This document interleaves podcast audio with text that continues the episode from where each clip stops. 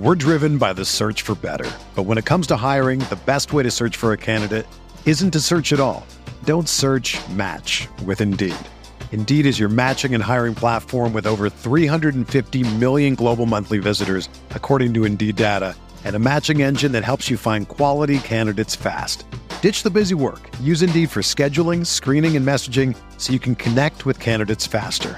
Leveraging over 140 million qualifications and preferences every day, Indeed's matching engine is constantly learning from your preferences, so the more you use Indeed, the better it gets. Join more than 3.5 million businesses worldwide that use Indeed to hire great talent fast. And listeners of this show will get a $75 sponsored job credit to get your jobs more visibility at Indeed.com slash BlueWire. Just go to Indeed.com slash BlueWire right now and support our show by saying that you heard about Indeed on this podcast. That's Indeed.com slash BlueWire. Terms and conditions apply. Need to hire? You need Indeed.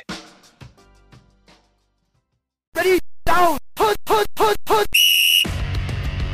This is the Bear Report Podcast with Zach Pearson, Zach Pearson, and Aaron Leming. Aaron Leming, providing extensive coverage of the Chicago Bears. Go Bears! Presented by Blue Wire Pods. And now, here are your hosts, Zach Pearson and Aaron Leming.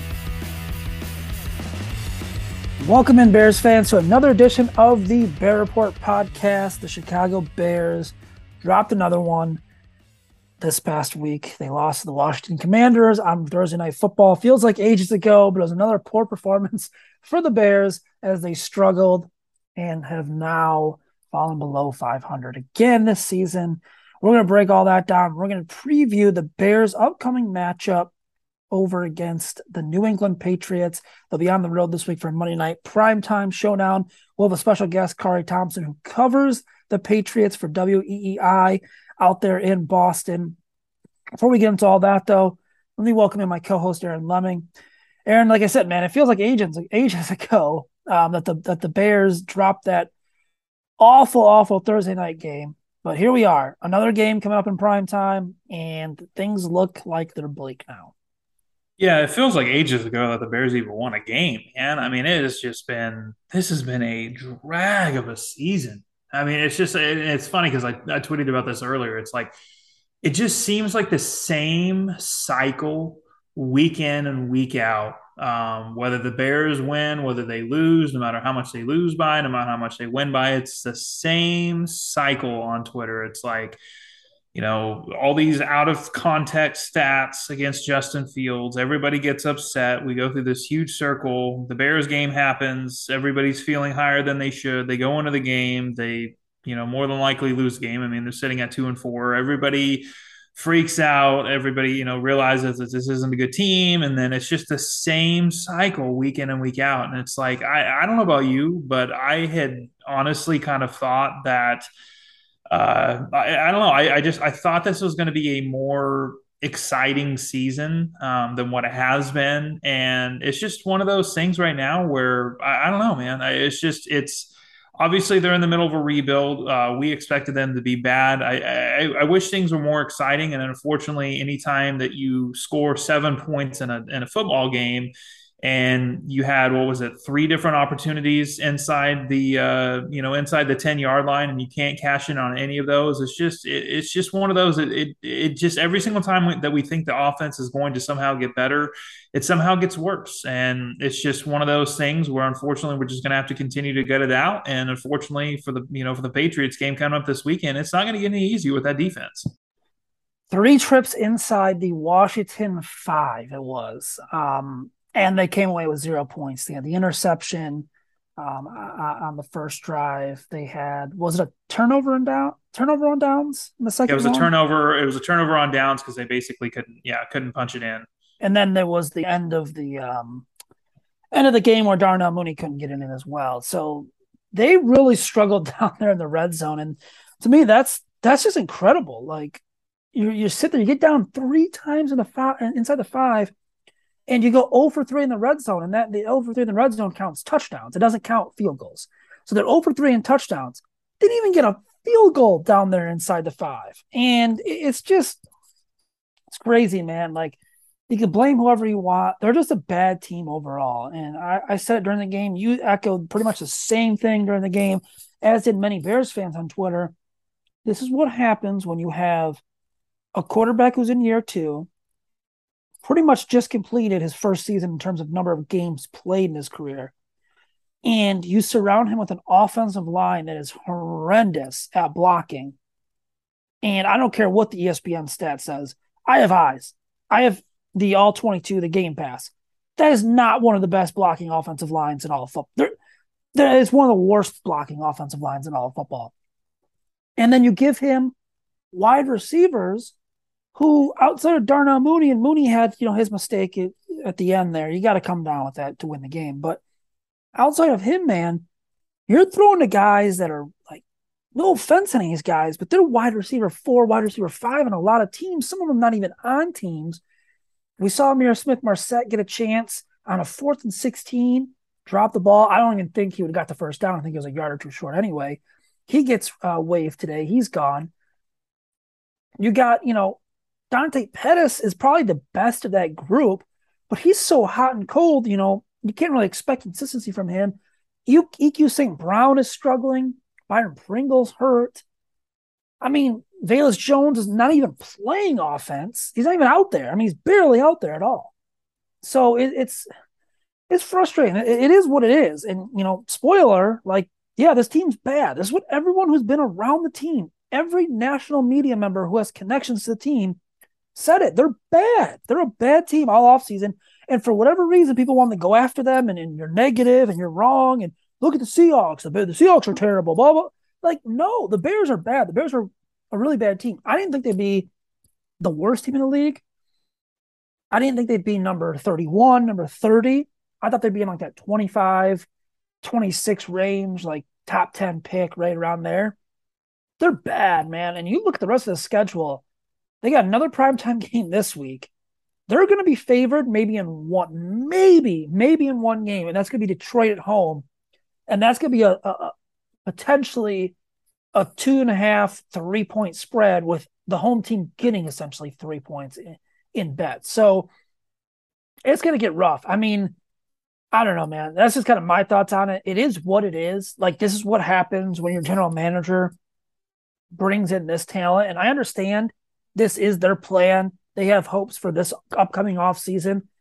I just, in my eyes, I don't know how you can evaluate Justin Fields when you give him this type of situation that he's in right now. Well, it's funny because you, you, talk about you know you didn't think they'd be one of the worst teams in the league, and neither did I. And the, what, what's crazy about it is, is if if if the draft happened today, the Bears would be picking. I think it's either ten or eleven. So it's like for as crazy, you know, as crazy as it has been, and for as bad as they have looked, I mean, there are so many bad teams in the league right now. I mean, I'm sure you watched that Monday night game last night. The NFL is terrible. The yeah. NFL is it's, it's terrible this year. Yeah, you basically have you have like I'd say what four, you know, good teams. I'm not putting the. I'm sorry, but I'm not putting the Giants in that man. The Giants have had the craziest amount of luck possible to get to five and one. Um, but I mean, there there there are a few good teams some middling teams, and then some bad teams. I mean, the Packers are sitting at three and three right now. Um, Minnesota is at five and one. I don't think they're playing like a five and one team either. I'll be completely honest there, but yeah, there's a, there's a lot of bad teams, and and unfortunately, this goes back to the offseason in which you know really all you had to do is look at this on paper. Which again, like yes, are there some are there some national media bias against the Bears at points. Yes, there absolutely are, but there are also a lot of people who are not, you know, biased against the Bears who remain relatively objective that have said all offseason how bad this team was going to be. And a lot of people got upset about it. You know, it was a saving receipts and all this other stuff on Twitter. And, you know, it's like none of those receipts are going to get pulled. And quite frankly, it's probably going to be the other way around. It's like all the people who claim that they were going to you know, pin their record prediction and all this stuff, all the positive stuff that the Bears are going to do up to the top of their, you know, tw- Twitter profile are already gone. And again, I understand being optimistic, right? I understand thinking, you know, being a fan of the team and thinking that the team's going to be better than everybody else thinks it is. There's nothing wrong with that. But I think that when you get combative and when you start trying to tell people that are being objective, that are trying to be as level headed as possible and look at the roster and look at what happened this offseason and look at the other teams around them and say, hey, this is not going to be a good team and keep in mind, again, this is the first year of a pretty extensive rebuild, which a lot of the rebuild part, in terms of at least a teardown, is already out of the way. It's like this team's got over $60 million in dead cap space. They don't have a lot of good talent. It is what it is, like you said. But at the at the same time, I think we're we're seeing and this is something again that we've talked about multiple times where teams have to find ways, especially teams like this, when 65% of their roster has been turned over, teams have to find a way to win games and they have to learn how to win games. And right now, over the last three weeks, the Bears have had three crucial turnovers, one in each game, in a one score game. And and I think when you go back to that and you look at it and you say, okay, you know, you look at the Giants game, you look at the Minnesota game, uh, you look at this this game last week. Obviously, you know, you had the three trips inside the red zone and they didn't get any points. But even at that, it's like Velus Jones Jr. Man, two out of the last three weeks has had a muffed punt in the fourth quarter that has at least cost him a chance to go down and either tie the game or win the game right? And then you look at you know you look at the same situation in Minnesota with the uh, you know the Ihmir Smith-Marsette thing, and then he had another drop, and it's just I, I, those kind of guys don't bother me because again I've gone on record multiple times, and I'll continue to say it until I'm proven wrong, if I'm ever proven wrong, which I don't think I'm going to be. Uh, Velus Jones Jr. was a really bad pick in the third round. And as of right now, and I understand that he had a hamstring injury and he missed the first three weeks of the season or whatever it was, but as of right now, they have drafted a gadget player offensively that it has inconsistent hands catching the ball. That's a thing that I don't think a lot of people understand is like even, and you, you can obviously, you know, back this up as well, because I mean, it was reported a lot of different places uh, he has questionable hands as a receiver. We haven't had really get to see that yet because it's been a lot of short plays, get him out in space, so on and so forth. But the fact is, is that their third round pick, a position of need that they really needed to be able to produce right away, has barely played anything on offense and has been a disaster on special teams. Outside of the two muff punts, the guy's afraid to return a kick right now.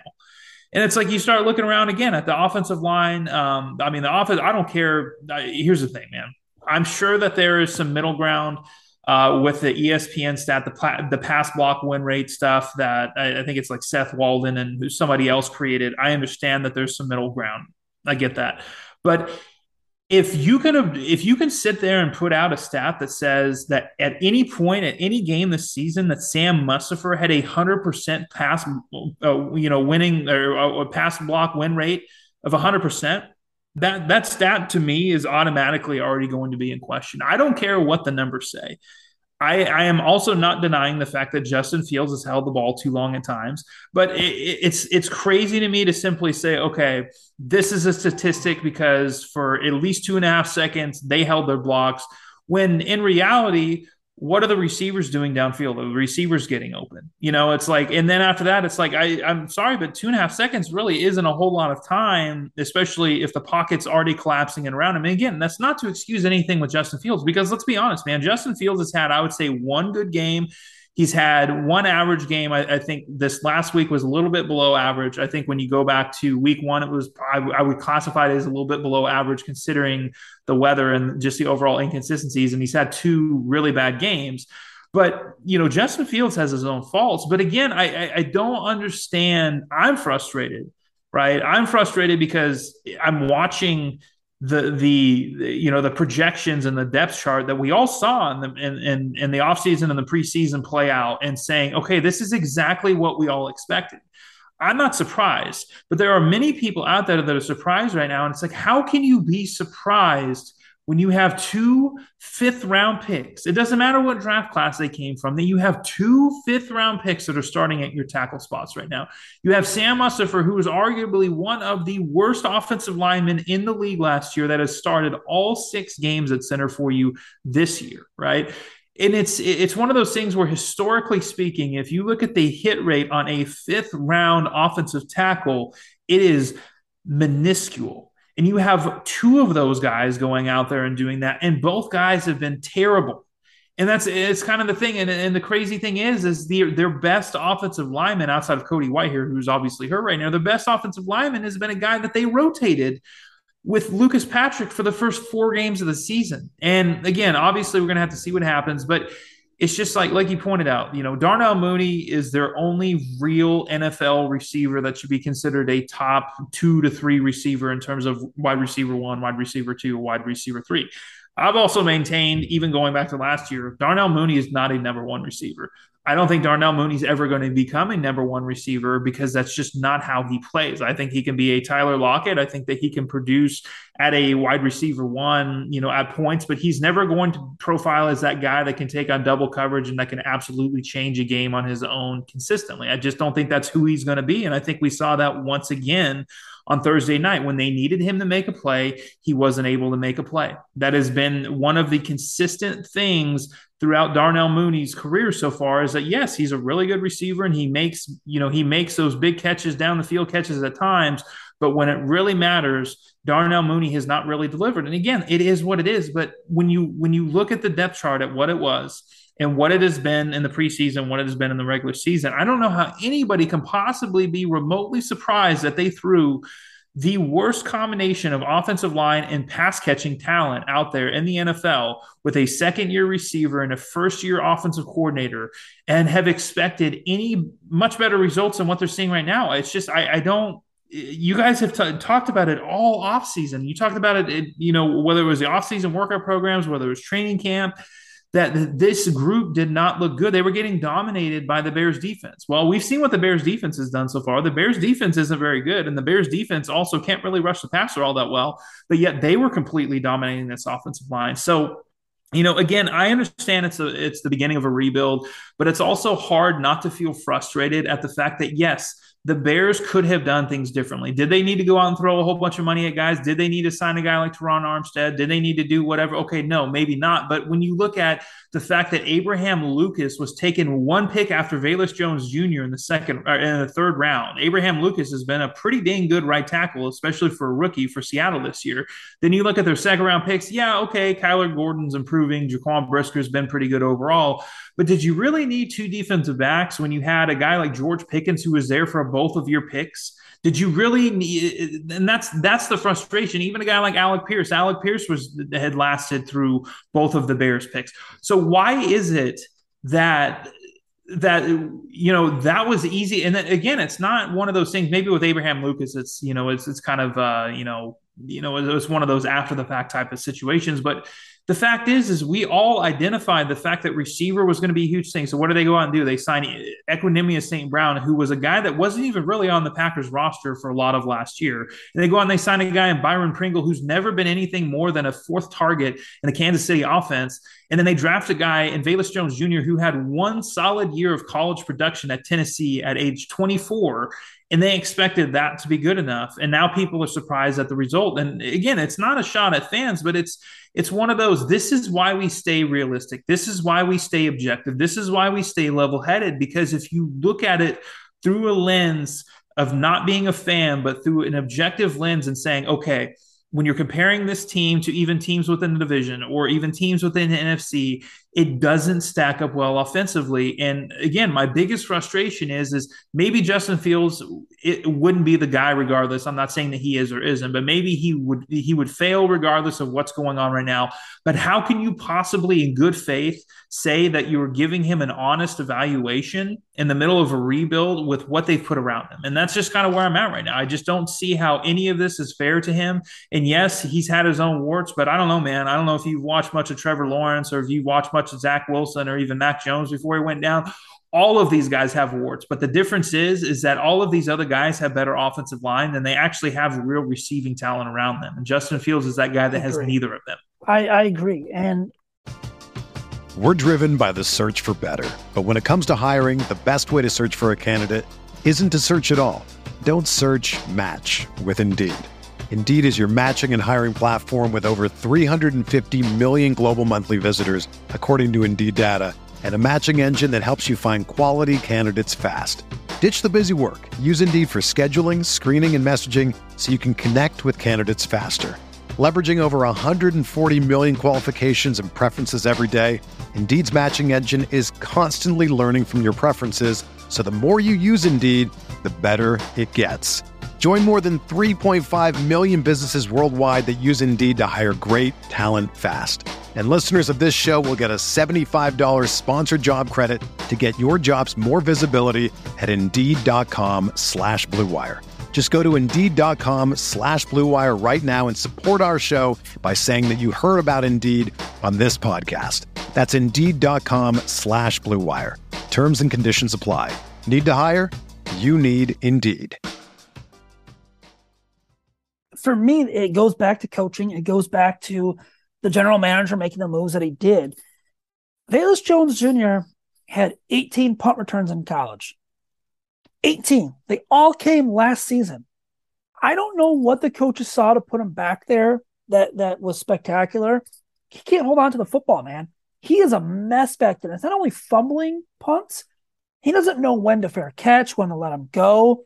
Earlier in the game, he had one that he let go that he should have fair caught. And then he had another one that he fair caught with no one 15 yards in front of him. I mean, nice young man, and, and I hate to rip on him, but he, he he doesn't know. He's struggling back there. I think you got to make that switch. I think you got to go to Dante Pettis back there. I think you got to make a switch on the offensive line um, as well. I, I, you can't do the Sam Mustipher experiment anymore. It's got to be Lucas Patrick at center.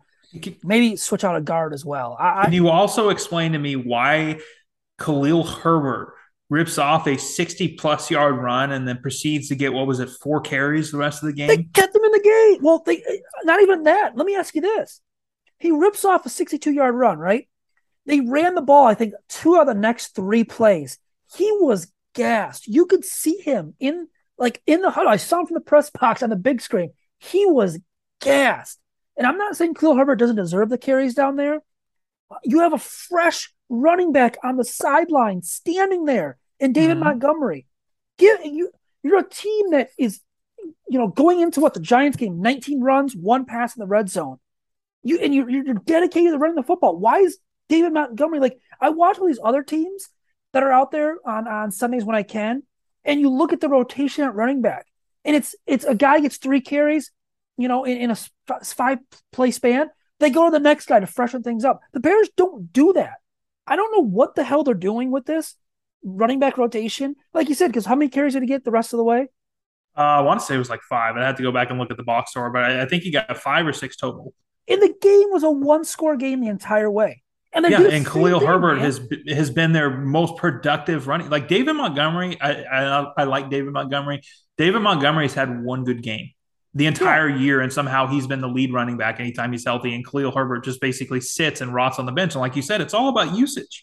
Yeah, it shouldn't be. Yeah, you're right. I mean, you know, even if Montgomery struggled, like why is is Herbert running twice in a span of three plays after he just ripped off a 62 yarder, which he was clearly out of gas? Like they do the same thing with the right guard before Cody Whitehair got hurt. Like what is going on? I do not understand what is going on with this coaching staff, what they're doing, what they see right now.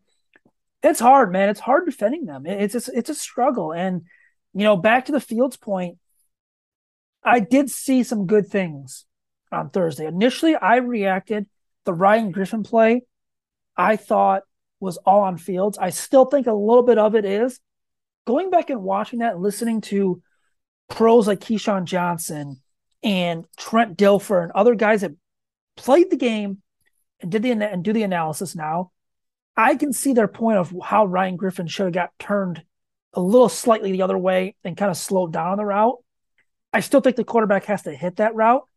Why do we have to watch Justin Fields throw to Ryan Griffin? Why? That's the biggest point for me. He should be throwing to another tight end that's better or a younger tight end. Give him a shot like a rookie. You know what I mean? Like the point is, he's throwing to guys that aren't legit. Like they're not, they're not going to change the game for you. And I was thinking throughout the entire game, what would Justin Fields look like if he had Carson Wentz's weapons out there? And Terry McLaurin is, pretty damn good. Jahan Dotson did not play. He's another young good player. They have a young guy in Dyami Brown who had a big game the week before now, he hasn't been great his entire career at all. He's struggled. But the difference is They have young guys like that to develop and give reps. I would rather watch someone like Dyami Brown drop passes from Justin Fields. At least I know. You know what I mean? At least there's hope. He's a second year guy. I like to watch Jahan Dotson out there. The Bears don't have that. And a guy I go back to the pick they traded to the Bills, Khalil Shakir. Okay. He was drafted with that pick they traded to the Bills. The Bills came up, grabbed Shakir. He's not lighting it up. He's in an offense with Stefon Diggs, Dawson Knox, Gabriel Davis. They have two to three running backs out there. Um, I believe they have another tight end they like to throw to. They had another. Um, they have Isaiah McKenzie. I still, I believe, still out there. Six catches, 112 yards, one touchdown. He returns punts for the Buffalo Bills. I'm not saying someone like that changes your entire offense, means that the Bears are, should be unbeaten and, and better, but at least you have a guy to develop. Who do they develop on this roster right now? They have Darnell Mooney and Velus Jones, the two guys you pretty much develop on this roster. That's the problem. That's what I'm most concerned about. They just yeah. didn't do enough. They didn't do enough. It's bottom line.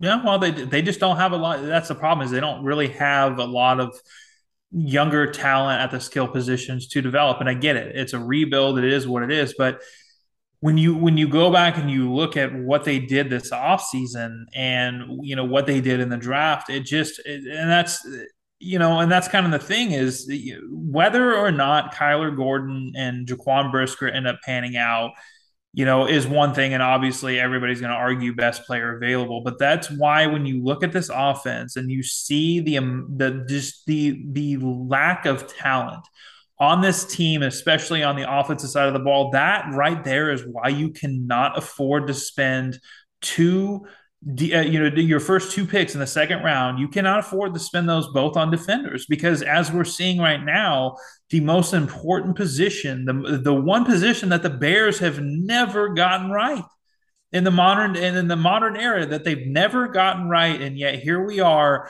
and they have put together probably the worst supporting cast that we have seen from a Bears quarterback probably since the the first year of uh, Trubisky. And even then, I mean, let's be honest, man. At least with the, the first year of Trubisky, he had a better offensive line than what the Bears are dealing with right now. What they have right now, I mean, obviously they're you know you could probably make an argument that their the receivers are are better now just simply based on Darnell Mooney, but. It's just, I again, I understand it's a rebuild. I understand you got to tear things down, but it's like it just as we're getting further into the season, and it's kind of confirming the feelings that we both had moving into the season.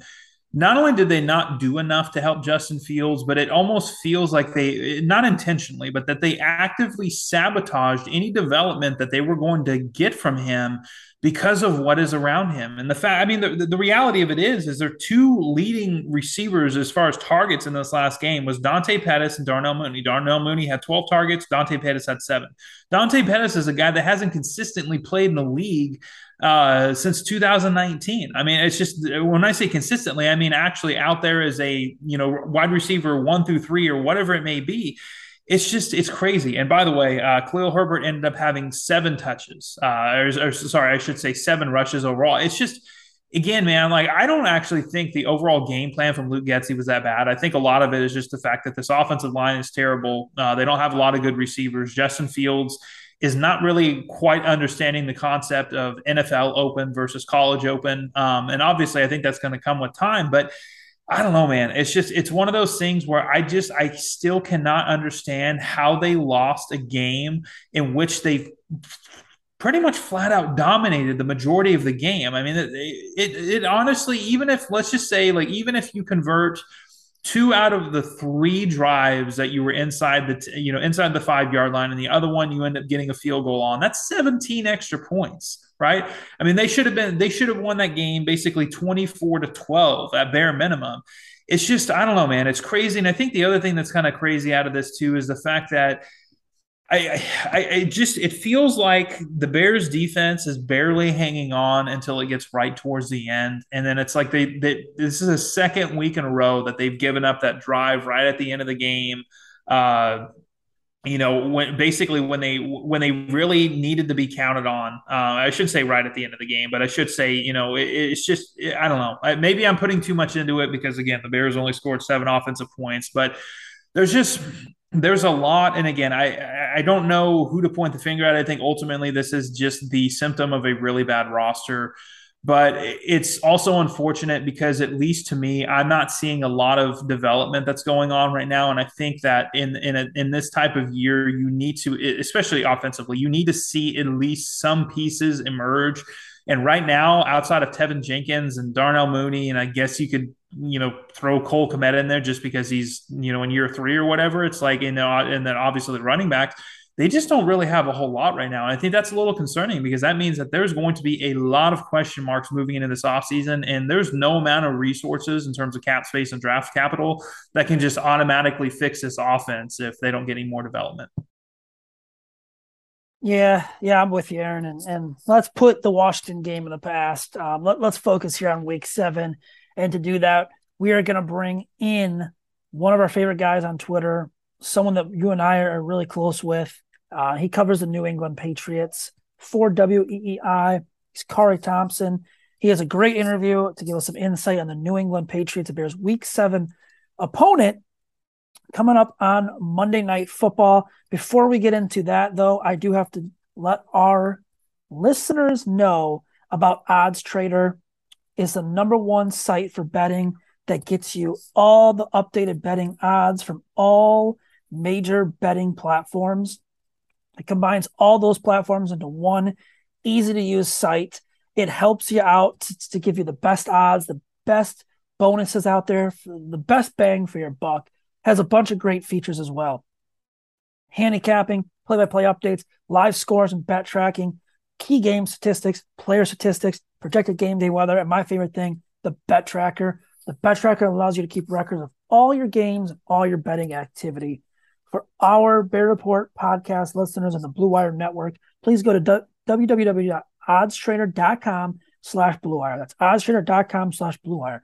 OddsTrader, the number one site for all your game day bets. Here's our interview with Khari Thompson. We hope you learn a lot from this, and we'll be back to wrap things up after this. And now joining us here on the Bear Report podcast, a very special guest, Khari Thompson, who is a Patriots beat reporter for WEEI in Boston, does fantastic work covering the Patriots. He's here to give us some insight on the Bears' upcoming opponent, New England, Week Seven, primetime TV. Unfortunately for all of us, Khari, thanks for joining us, man. Uh, how you doing? First off, I am doing wonderfully, and I'm looking for. Are you going to be there, Zach? Are you going to be down not, here on the? No, no, I'm not going to be there. I wish I was. Um, probably a good thing because I've I've had a cold bug here like the past like five ah. days. My son got sick, and now he gave it to me and my wife. So it's yeah. Man, okay, that's exactly what's going on over here. Okay, my daughter uh, has had cases of RSV pop up around oh, her oh. daycare, so pretty sure both uh, my wife and I got clipped. Um, I'm over it, but uh, I think my wife's still struggling with it. But that's the thing, man. You have kids; they don't they don't always tell you how much of just germ factories they are. my my God, they get, that's they funny. we were just talking about that. I was just telling Zach. I said, "You had a kid. Now you're going to get sick all the time. This is yeah. just how all the time." oh, constantly. This is, yeah, this is brutal. This is absolutely brutal. Khari, tell us what's going on with New England, man. What, what what's the rundown on the Patriots? Um, they're entering this game off of a big win. Um, what's kind of the being the big storylines? What's going on with the team? Uh, what should we kind of expect? There is only one storyline that matters out of New England right now, and the, it, it starts with a simple question: Do you have it?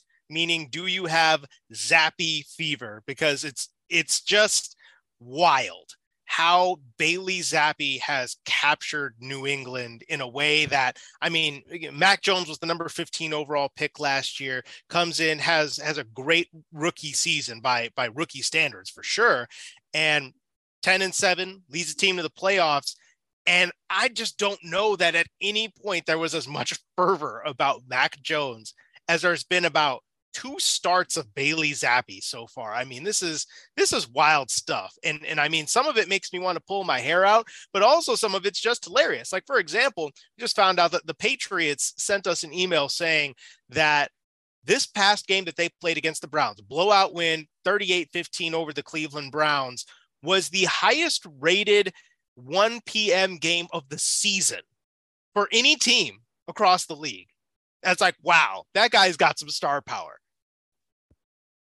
that is wild. I because that was actually going to be my first question to you because again, from the outside looking in, I'm, I'm sitting here and I'm seeing some of the some of the things being said. There was that report today from like an old uh, was a Ben Volin or I don't know how you say his name. Yep, yeah, uh, that's Ben Ben Volin, former yeah. colleague of mine. Yeah. So, and he comes out basically said that Mac Jones needed to be knocked down a peg. You've got people talking about a supposed quarterback uh, controversy. Am I losing my mind, or I, I just I, I, guess I don't understand. Like I wasn't high on Mac Jones uh, coming out of the draft, but I mean it's it's un, it's just it's undeniable that he was the best rookie quarterback from last year, and quite frankly, had Ja'Marr Chase not had the season that he had as a rookie, he would have won Rookie of the Year. Is there really a quarterback controversy, or is this just something being drummed up amongst the fans and everything else? In terms of is Mac Jones going to get his job back once he's healthy? I think the answer is unequivocally yes. I mean, I, I, don't I don't know that there's anything Bailey Zappe could do right now to to force their hand. I mean, unless he's throwing for 400 yards and five touchdowns, or I, I don't know, just something completely off, off the table, like against a really good defense. Because that's the other thing to keep in mind.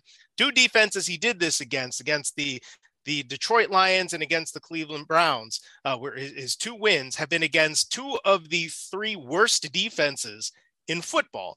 So you got to kind of take that into account. I mean, he's been good. I mean, I'm not going to say he hasn't been good. He's been good but you got to maintain some of that context and, and the fact that they've scaled back the offense. They're giving him way more easy stuff than they did with Mac Jones, way more under center, way more play action, way more screens. I mean, they were really giving Mac Jones just like, hey, you you run this offense. This is your offense. And they dealt with just much more of a transition period in the early part of the year where you're dealing with Matt Patricia and Joe Judge learning how to kind of run an offense, how they're going to do that whole thing. And then new offensive terminology. You had offensive linemen blowing assignments, chemistry issues between the receivers. And then Bailey Zappe kind of reaps the benefits of the Patriots figuring things out a little bit more and scaling things back and getting back to their roots. And now everybody just thinks that he's better. Look, I've watched those guys for months in training camp, spring practice, all of that. In no way is Bailey Zappe actually a better quarterback than Mac Jones. In no way at all. I mean, there's nothing that Bailey Zappe can do that Mac Jones cannot do. And that last game that Mac Jones played just before getting hurt, Baltimore Ravens, yeah, he threw three picks in that game. Everybody harps on that. But he made four or five throws in that game that Bailey Zappe cannot make right now. And so I'm looking at it like th- there's no real controversy in my mind about who the better player is and whether or not Mac Jones is going to get his job back once he's healthy, barring just some just unbelievable heater by Bailey Zappe, which I mean, we're not there yet. I will tell you though that the things that I've started hearing are that hey, if Mac Jones comes back and struggles, then maybe you're talking about a scenario where the Patriots say, We ain't got time for this. We think we got something in the Zappe kid, we're gonna play him. But that in and of itself, if you do that, that's it you've you've lit that number 15 overall pick on fire. You got to trade him, and you're and you're going all in on Bailey Zappe. And I have not seen anything to suggest that the Patriots should go all in on Bailey Zappe after these two games. Looking at this offense, and obviously the big storyline is is the quarterback. Patriots run game has really taken off as of late, and, and, it's Stevenson who's kind of taken over the workload. I, I know uh, Damien Harris missed the last game, and I'm looking at something here on the Patriots Twitter account, which is fascinating for a couple of reasons, because I actually have Bill Belichick breaking down plays, uh, which is something that I, I, have never seen a Bears coach do um, because of the secrecy at Halas Hall, apparently. And he's breaking down uh, Stevenson's rushing touchdown, and he, you know, he's pretty much basically saying we're winning the battle at the line of scrimmage. Has that been the case with the Patriots run game? When did it kind of take off, and how has that helped? Uh, no matter who the quarterback is back there. Real quick, I, I, think that's the funniest thing is that the Patriots have this reputation for being like Alcatraz. And in certain cases, they, they kind of are. They, they, they, really lock some things down and make it difficult for you. But in terms of access and, and Bill Belichick hopping on the Belestrator, right? That, that's what you're talking about on Patriots.com. I mean, there are little bits in which he gives you access that you kind of wouldn't expect to get. And and I love that because Bill Belichick is one of the, I mean, he's probably he might be the greatest X's and O's guy that's ever been in in football history, right? So to have him be able to break that down is, is excellent. But in terms of their offensive line, all we could see in training camp was how bad this offensive line was. They could not block anything and I think some of it they just needed time because the mo- they've they've gotten better in every single game seemingly in the way that they run the football. Where Trent Brown is is like a, a like a refrigerator with legs. I mean, you do not want to be in front of that guy when he's coming downhill at you. Cole Strange, I mean, had, had an iffy uh, you know, first couple of weeks, but his athleticism, the way that he gets out on at whether it's on outside zones or when he's pulling through the gap, I mean, he they use him as a weapon in the run game because of the way that he can get moving. And then you've got David Andrews and, and Mike Onwenu, who's one of the best offensive linemen in the league. And that's why they decided they were okay with letting Shaq Mason go and trading one of their best offensive players last year because Michael Onwenu's that good. And Isaiah Wynn, he can't pass block, but he can run block. I think all it took was just time and commitment to it and getting back to a little bit more of the gap schemes that they were really good at because they were repping a lot of outside zones in training camp and it wasn't working out. And basically they said, you know what, we're just going to run it in a phone booth. We're just going to run it right at you. That's what we've been good at. And they figured that out really quickly and then started to mix in some of the outside stuff. So I feel like they've got a great flow up front. They do regularly beat you up at the point of attack, whether it's whether it's uh, Damien Harris or Rhamondre Stevenson, who has incredible footwork. He's making guys miss in a phone booth. Like within two yards of the line of scrimmage. I mean, he's something else. So if you're looking at what the Bears need to be watching out for, I mean, point number one, stop the run. Which is exactly something the Bears have just been fantastic at all year. So that is that is great news. And you know what's funny, and I don't mean to pat myself on the back here, but I'm going to anyway, is that Rhamondre Stevenson, Stevenson was one of my favorite running backs coming out a few years ago. And I know everybody was all hyped up on Trey Sermon. Yeah, because you're an Oklahoma guy. Exactly. Yeah. So, and everybody was hyping up Trey Sermon. Obviously, he had that one good year uh, at Ohio State, but he could never stay healthy. And I kept telling people, it's like Rhamondre Stevenson is going to be the better of the two NFL running backs. And so far, he's proven me right because the guy is one, he's big and he's strong and he's physical. But like you said, the his lateral ability to you know be able to break tackles to be able to get away from guys like you said in a phone booth is is really incredible for a guy his size. So it, it makes me happy to see him doing well because honestly outside of that suspension that he had when he came back man oklahoma's entire running game changed. Like he was a game changer for that entire offense. So i'm going to give you five numbers and one of them is not like the other. And I, I i want an explanation on this because i'm still trying to figure this out. All right. So 35 36 24, 48, and zero, right? Those are the point totals for the Detroit Lion offense this year, right? that one zero happened to come against the New England Patriots when they lost 29 to 0. Now, nobody's saying that the Detroit Lions are a good football team this year, but I think a lot of people would say that the Detroit Lion offense has actually been pretty dang good. So explain to me how the hell they go from being the highest scoring team in the league through the first four games to all of a sudden getting shut out by the New England Patriots in week five. Well, for one thing, I told everybody who would listen, don't trust Jared Goff in this game. I mean, people were being split about it and like, oh yeah, maybe the Lions are high power. I was like, no, no, no, do not trust Jared Goff here because Bill Belichick owned him in the Super Bowl and he owned him again here.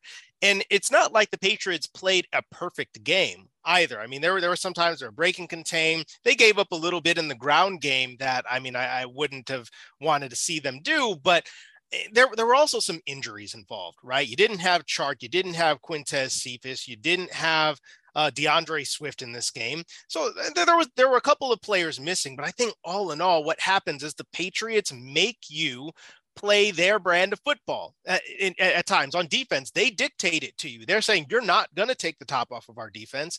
Devin McCourty is still as good as there is in the league in terms of making sure you cannot go deep, or, or if you want to, he's going to make you think twice about it.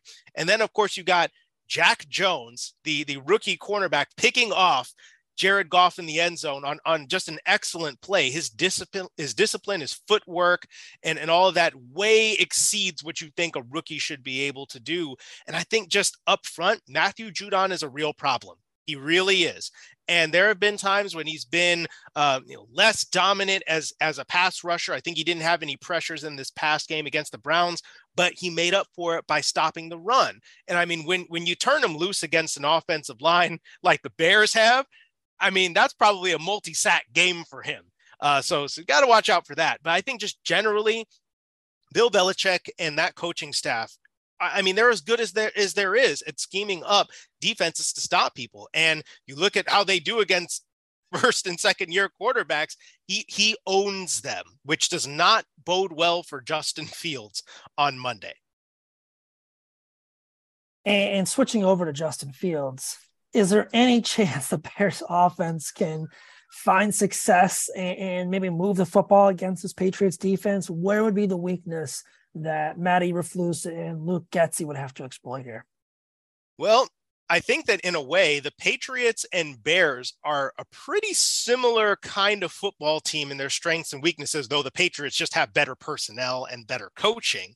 But you look at, for for example, like EPA for uh, for running the football, the Patriots in terms of stopping the run are only barely better than the Bears. They are not good at stopping the run either. So the Bears need to look at at that and say, hey, we, we can, they, they're going to run the ball on us. We can run the ball on them because they absolutely can, especially if you're going to be missing Christian Barmore, who got hurt and, and dinged up at the end of, of that Browns game. He's their best interior defender.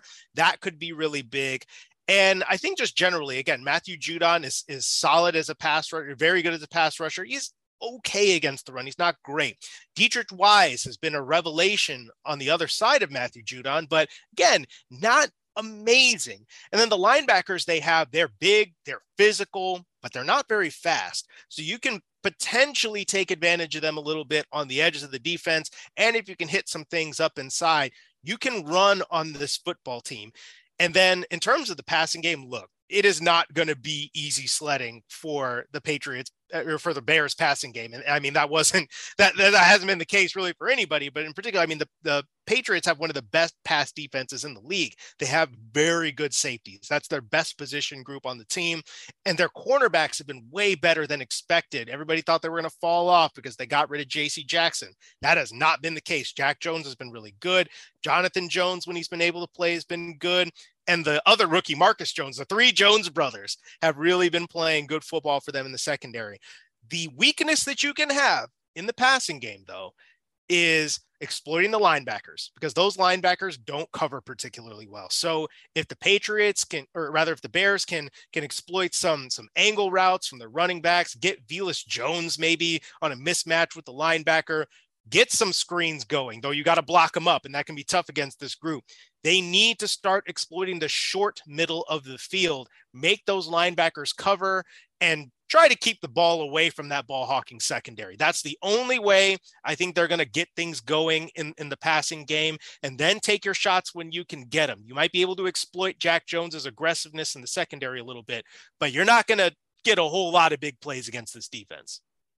Well, Khari, uh, before I ask my final two questions, I do have to say one thing here. Um, and I don't know if anybody's ever told you this before, but you are definitely you've definitely picked the right profession. And honestly, man, I think you you have the perfect voice for radio. Like I'm sitting here listening to you, and keep in mind, we've all known each other for a while. I think this is actually the first time that we've actually ever like like talked, right? But mm-hmm. it's crazy to sit here and listen to you because you sound it's just crazy, man. Like you have a perfect voice for radio. Uh, so hopefully, hopefully somebody's told you that, and hopefully that's something that you get to do uh, more of down the line. I just want to throw that out there. So. Uh, my final two questions for you. One, uh, you know, and I know again we're recording this on the Tuesday just to throw that out to everybody, depending on when you listen to it. So if you're wrong, it's not a big deal. Who do you think is going to be starting at quarterback on Monday night for one? Um, and then two, uh, you know, just your overall, uh, you know, thoughts on the game and if you see any advantage for the Bears at all. My guess is that it's going to be Bailey Zappe. Um, there, there are a couple of signs that may or may not point to that. For example, the uh, Bailey Zappe scheduled to speak to the media tomorrow, which is typically something the starting quarterback does. And again, that that might not mean anything by the time we get down to it.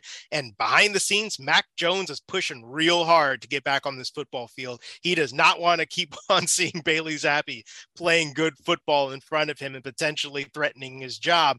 He was questionable last week and did travel with the team, but it sounded like he even realized, and, and the team realized before Sunday even got there, that he wasn't going to be able to go, that that ankle needed a little bit more time.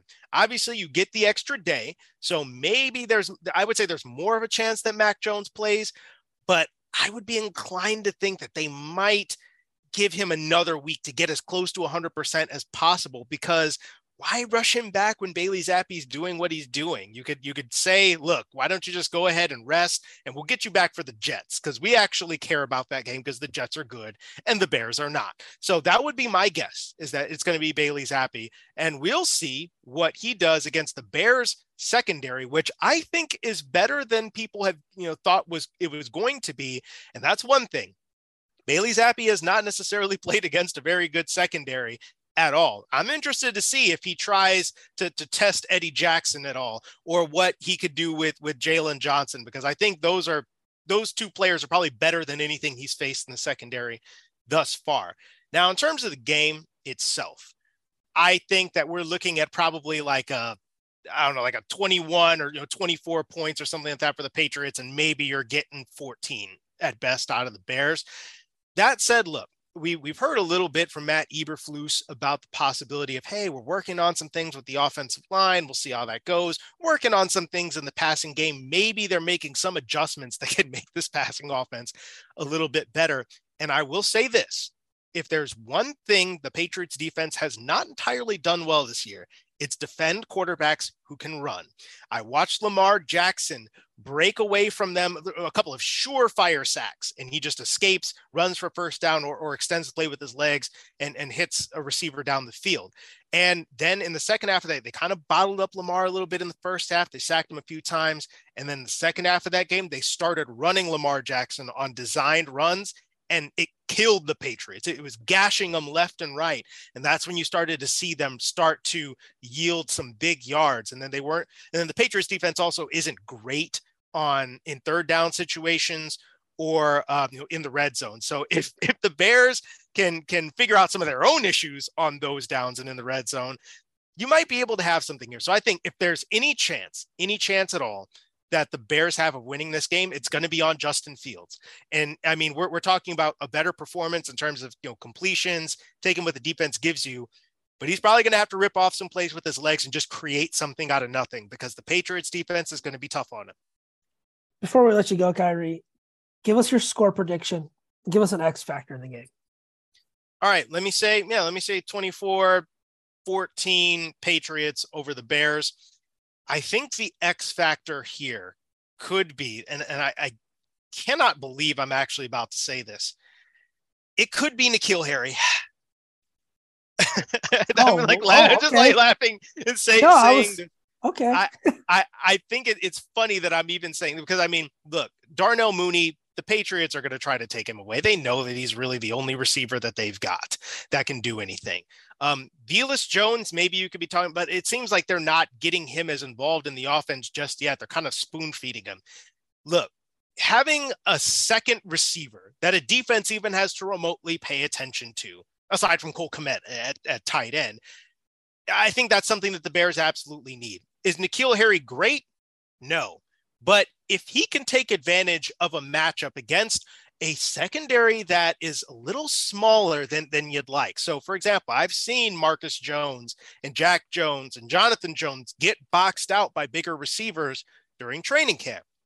If you have N'Keal Harry in a spot where, hey, maybe you can take advantage of some of that size and just get him the football a little bit, I'm not saying that's going to win you the game, but that could help the Bears look a little bit more competent than they have in, in the passing game. So there, there are little, very specific things that you might be able to take advantage of in, in the passing game, um, you know, in, in terms of size, but it's going to be pretty tough. And once again, as I mentioned, Justin Fields, he, he has not necessarily played well this year consistently. He's had one or two flashes where you're like, okay, I think I can see it, but he finds ways sometimes to just make plays when it doesn't seem like anything is there or e- even even when he could have done something better. I mean as, as david Haugh talked to him earlier in the day said his the best play the bears have is pocket breaks down justin fields runs.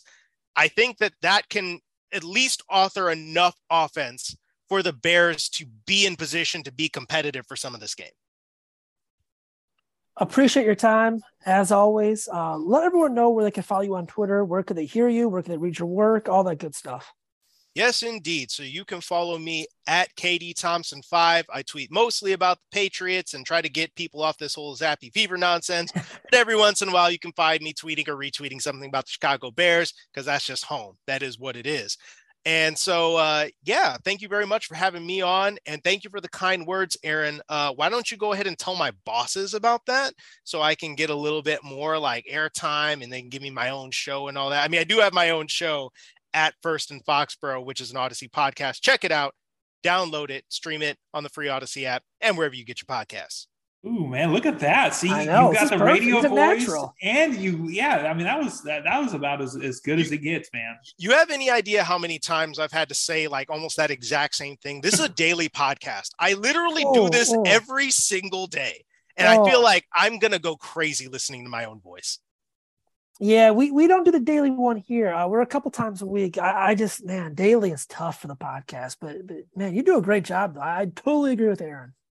But hey, appreciate you, man. Anytime you want me on, we ain't even got to have Patriots versus Bears. We could just talk Bears. Yeah, let's do it. As, as sad as sad as that makes me.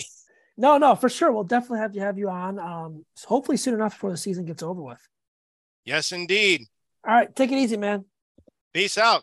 Thanks. Whether you're a world class athlete or a podcaster like me, we all understand the importance of mental and physical well being and proper recovery for top notch performance. That's why I'm excited that Unifyd Healing is sponsoring podcasts on the Blue Wire Network. Unifyd Healing is a new and super innovative global network of wellness centers powered by Energy Enhancement System, or EE System. If you haven't heard of the EE System yet, then you'll want to listen up. This technology promotes wellness, deep relaxation, purification, and rejuvenation.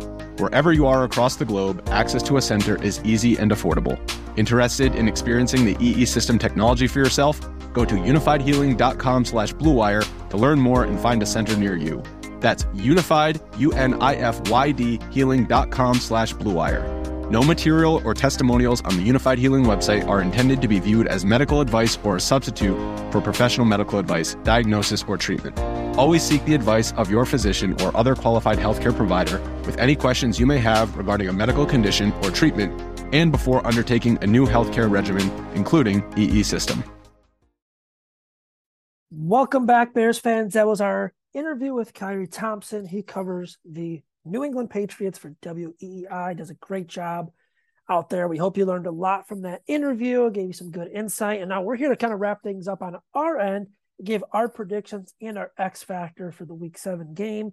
Aaron, I think I went first last week. Um, do you want to go first this week for your prediction, your X factor? Yeah. Uh, well, as far as X Factor goes, I, I, think kind of like uh, Khari talked about, I- I think what this is going to come down to is the Bears' ability to stop the run, right? Because let's be honest, man, the Bears are not going to score a lot of points in this game. So they've got to be able to stop the run and basically put it all on and Bailey Zappe or I guess Mac Jones if he's coming off that injury where he's not going to be 100% to actually have to make throws. And I think that that's really what it's going to come down to. The defense is going to have to keep them in this game. And even that may not be enough, as we saw last week uh, against you know the, the the Commanders. I mean, it's just it's just a tough it's just a tough ask to to you know ask the Bears to win any games right now because it seems like any time one thing goes right, the other thing goes wrong, vice versa. So that would be my X factor. As far as a score prediction, I'm going to go ahead and I'm going to say I'm going to say 23-13 uh, Patriots in this game. I just I don't know, man. I, I just I have a hard time seeing the Bears scoring a lot of points. And frankly, with this being on the road, I just don't really see how the Bears win this game. Yeah, I'm with you again. I I don't think this is a game the Bears are going to win. It's a tough road game, and it's at night in prime time. Um, the Patriots, you know, I thought they were going to struggle this week, this this year, um, but they look like a pretty solid team. I think it's going to be somewhere like 26 17 Patriots. Uh, maybe the Bears offense does look a little better, um, but still, I, I just I think the Patriots are too good. And my X factor is if you know the Bears want to win the game, they're gonna have to stop the run. They're gonna have to get it done on the defensive side of the football. Stop the run, force Bailey Zappe, who should start, or Mac Jones if he does start, into tough throws. Get some turnovers, you know, some takeaways out there, and maybe you'll have a shot to win this game. This feels kind of feels like a, a game where the defense is gonna have to play their best game of the year um, to get them a win. So yeah, I'm gonna go Patriots 26, Bears 17. I, I just hope to see something from Justin Fields in the offense, uh, making some progress here. Aaron, let's kind of uh, finish things up here now. And can you tell everyone where you, where you can, where they can find you at? Oh, God, I'm having a word salad days, here. Yeah. yeah. Where can they follow you at on Twitter and read your work? Yep, you can find me at Aaron Leming NFL on Twitter, and you can read my work on thebearreport.com. And as always, you can follow the Bear Report at just Bear Report. That's on Twitter. You can follow me on Twitter at Zack Z A C K underscore Pearson. You can read my work as well as others' work on thebearreport.com. Please rate, review, subscribe on all major podcasting platforms. It helps us and the picks for polls. We also do an instant reaction podcast after every game. Um, hopefully, you'll hear from us Monday night after the uh, what we hope is a Bears win. But until then, everyone, please stay safe. Have you heard about the 2018 study that showed half of prenatal vitamins tested had unacceptable levels of heavy metals? No? Well, now you have. I'm Kat, mother of three and founder of Ritual, the company making traceability the new standard in the supplement industry. I remember staring at my prenatal vitamins and finding all these things I was trying to avoid high amounts of heavy metals, synthetic colorants, and unnecessary ingredients. So, at four months pregnant, I quit my job and started Ritual because I believe that all women deserve to know what they're putting in their bodies and why. I'm so proud of our prenatal vitamin. The ingredients are 100% traceable, it's third party tested for microbes and heavy metals, and recently received the Purity Award from the Clean Label Project. You see, we trace like a mother because, let's be honest, no one cares quite like a mother. But don't just take my word for it. Trace for yourself with 25% off at ritual.com slash prenatal.